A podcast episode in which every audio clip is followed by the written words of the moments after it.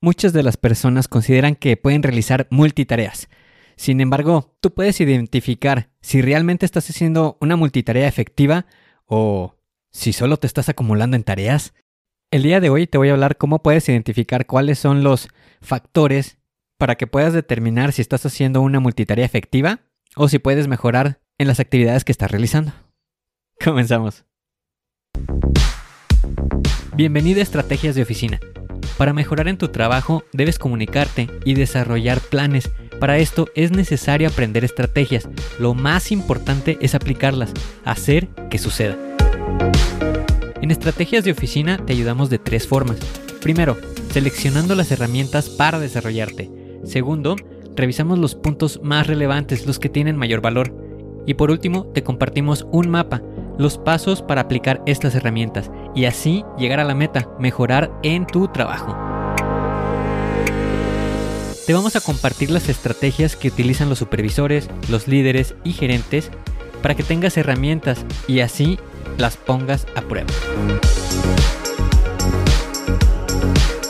Soy Ángel Hernández y si me lo permites te voy a acompañar en tu camino paso a paso. Comenzamos. Primeramente te voy a hablar de cuatro mitos que están relacionados con eh, los temas de multitareas. En el primero te mencionan que en las multitareas puedes hacer una infinidad de cosas al mismo tiempo. Hay un estudio de la Universidad de California en San Diego por el profesor Hal Pachler, donde menciona que cuando realizamos dos cosas de manera simultánea, el cerebro lo que hace es que procesa las dos cosas de manera a modo de una secuencia lineal.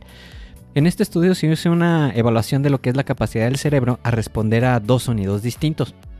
Y estos sonidos los hacían cambiar de una manera rápida.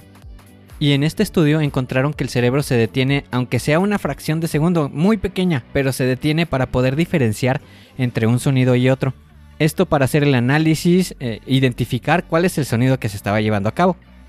Con los resultados determinaron que el cerebro se tiene que detener para poder procesar de una tarea a otra. Esto recae en el mito de que podemos hacer muchas cosas a la vez. Eso hace que se incremente el consumo de energía de pasar de una actividad a otra. El segundo mito menciona que las mujeres son mejores para realizar las multitareas que los hombres. Un estudio elaborado en la RWTH es una universidad de Aquisgrán en Alemania, donde realizaron un estudio para verificar si hay una diferencia de las multitareas entre los hombres y las mujeres.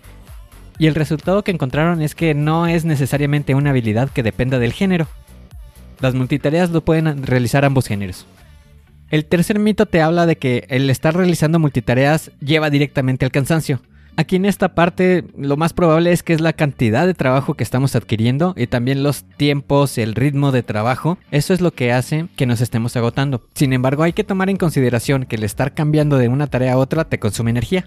Y el cuarto mito es que las personas ya nacen sabiendo hacer multitareas. Lo que ocurre o lo que se presenta como mito es que ya hay algunas personas que nacen así, ya que en algunas ocasiones puede ser muy natural para unas personas, pero sí es una estrategia que puedes desarrollarla y aplicarla también. Hoy en día en los trabajos de oficina se van incrementando más las actividades y se va reduciendo el tiempo para poder realizar las tareas por estos motivos es que se van incrementando más y cada vez más las cosas que tenemos que estar haciendo. Para poder mostrar cuáles son los resultados, hacer cambios, hacer modificaciones, una condición de tiempo en la que se va reduciendo cada vez más por eso de esta necesidad de hacer las multitareas. El secreto de todo esto no es tratar de realizar muchísimas cosas a la vez. Eso es un camino que te va a llevar a gastar más tiempo. Lo que sí debes de hacer es realizar una planificación ordenada. Eso es lo que te va a ayudar a realizar la tarea en el tiempo que estás considerando. Y una vez que la termines pasar a la siguiente. Y lo que debes de buscar entre este cambio es la reducción de energía.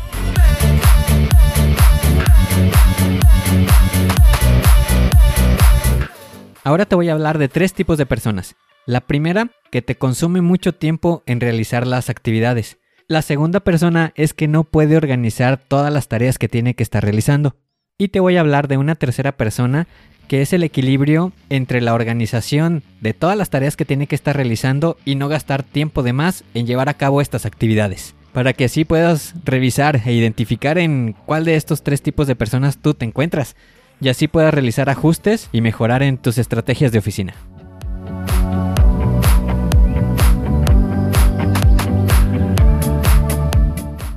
La primera persona se enfoca muchísimo en la calidad, sin embargo también no está tomando en cuenta la cantidad de lo que tiene que estar llevando a cabo. Hace parecer que es una persona altamente organizada, no le gusta que lo estén interrumpiendo de manera inesperada.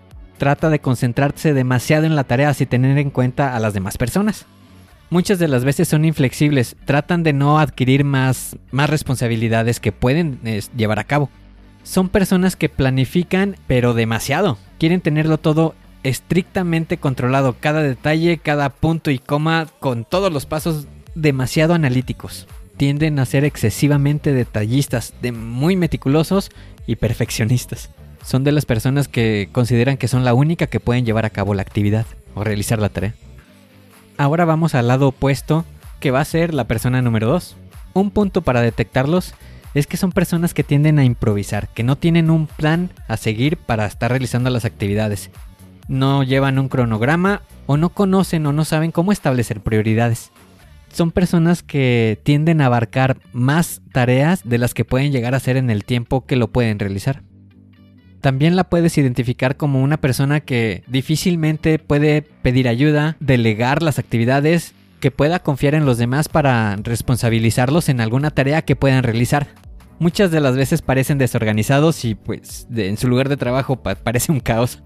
Son personas que le dicen sí a todo, que le encargan una tarea, ok, sí, sí la puedo hacer, y no consideran el tiempo que se están echando también encima. Son personas que se les hace difícil mantener una atención, que se mantienen preocupados y tratan en enfocarse en alguna actividad en concreto.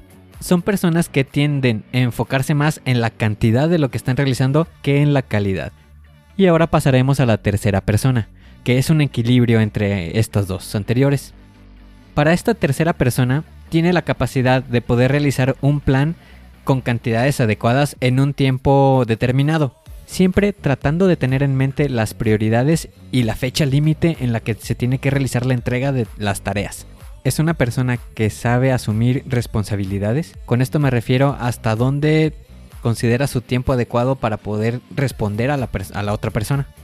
Lo podemos identificar también a que cuenta con un sistema de seguimiento con esto me refiero a un plan para poder darle la prioridad adecuada a cada una de las tareas, que pueda darle seguimiento a estos asuntos pendientes y así concluirlos de manera adecuada en el tiempo que corresponde.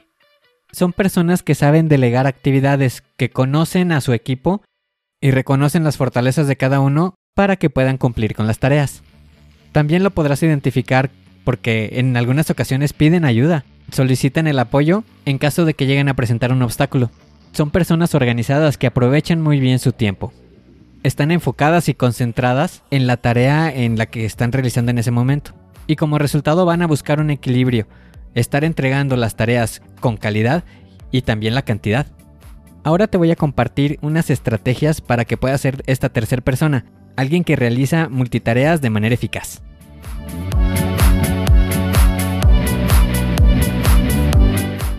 El primer punto que debes de realizar es priorizar cuáles son los objetivos y distribuirlos.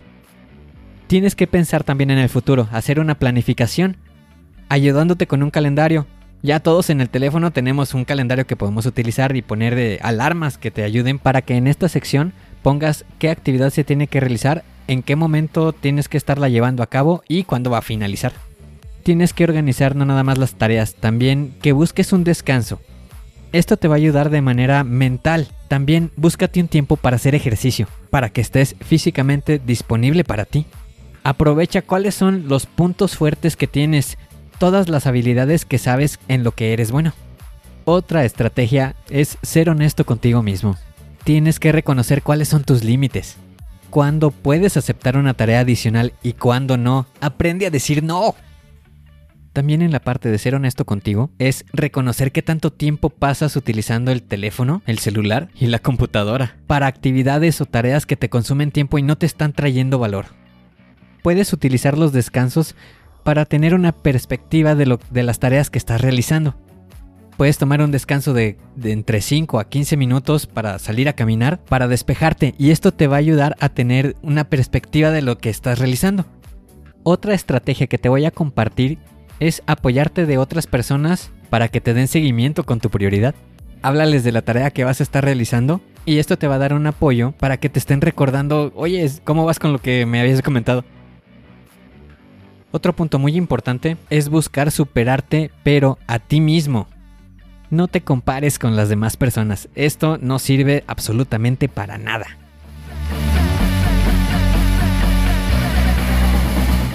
Siempre en la vida va a haber personas que van a saber más que tú y siempre va a haber personas que van a saber un poquito menos que tú. Lo que en sí debes ponerte las pilas de en lo que sí debes de estarte preocupando es superarte a ti mismo. Tienes que ser mejor que tu versión de ayer. Busca ser tu mejor versión. Y por último, pon en práctica todas las estrategias que te estamos mencionando en este canal.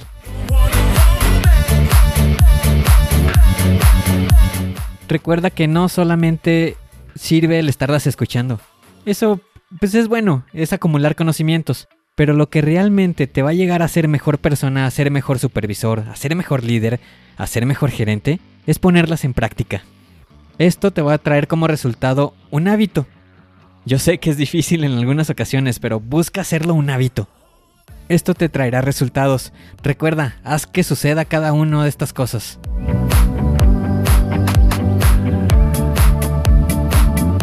Puedes suscribirte al canal de YouTube. También puedes encontrar esta información en Spotify. O también, si quieres tener una conversación conmigo, mandarme un mensaje, en la página de internet angelhernandez.club, ahí se encuentra un link para que puedas unirte al grupo de Telegram. Y ahí podemos hablar de algunas estrategias que quieras compartir. Y recuerda, haz que suceda. ¿Y qué es lo que sigue? ¿Qué puedes hacer? Recuerda, Primero es iniciar dando el primer paso. No quieras correr sin haber entrenado. Y el punto más importante es comenzar. Rompe la barrera del miedo.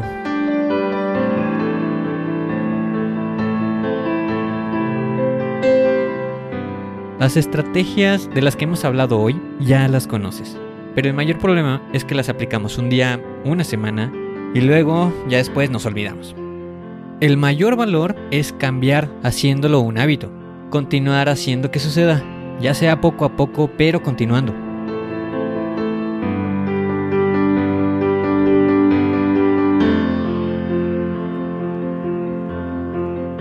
Te esperamos la siguiente semana para continuar creciendo.